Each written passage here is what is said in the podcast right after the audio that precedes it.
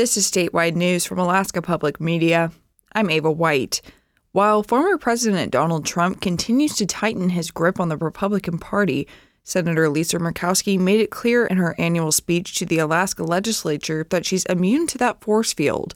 She urged state legislators to put Alaska before party. As the elections approach, there's going to be pressure to show whether you're with the Republicans or with the Democrats, with probably very little in between. So let's show the country that sure, we've got our differences. We will always have our policy differences. But we can figure out ways to work through them. Murkowski's moderation aggravates the Alaska Republican Party.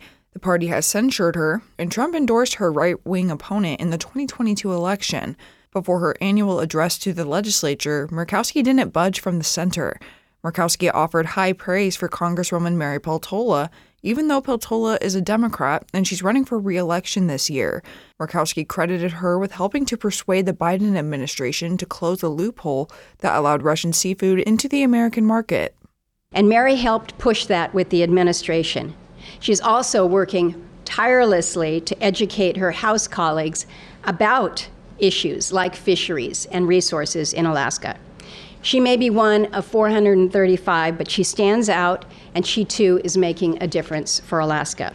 Murkowski also reiterated her disappointment that state Republicans sank a border security measure this month, as Trump urged them to do, and she emphasized her support for aid to Ukraine and other allies, an issue that divides congressional Republicans.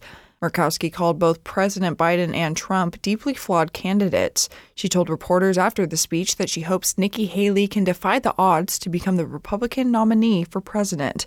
Senator Dan Sullivan is scheduled to make his address to the legislature next Wednesday. Meanwhile, the head of the state corporation in charge of a long planned Trans Alaska natural gas pipeline is once again Alaska's top paid public executive. The Alaska Beacon reports Frank Richards, president of the Alaska Gasline Development Corporation, received over $479,000 in compensation during 2023, according to the latest version of the state's annual executive compensation report released in January. Compensation includes salary as well as things like cashed out leave, moving expenses, and travel costs. Richards has been Alaska's top paid executive since 2021 the annual compensation report includes only executives, not all public employees, but Richards has traditionally topped the list among all employees as well. This is Alaska Public Media.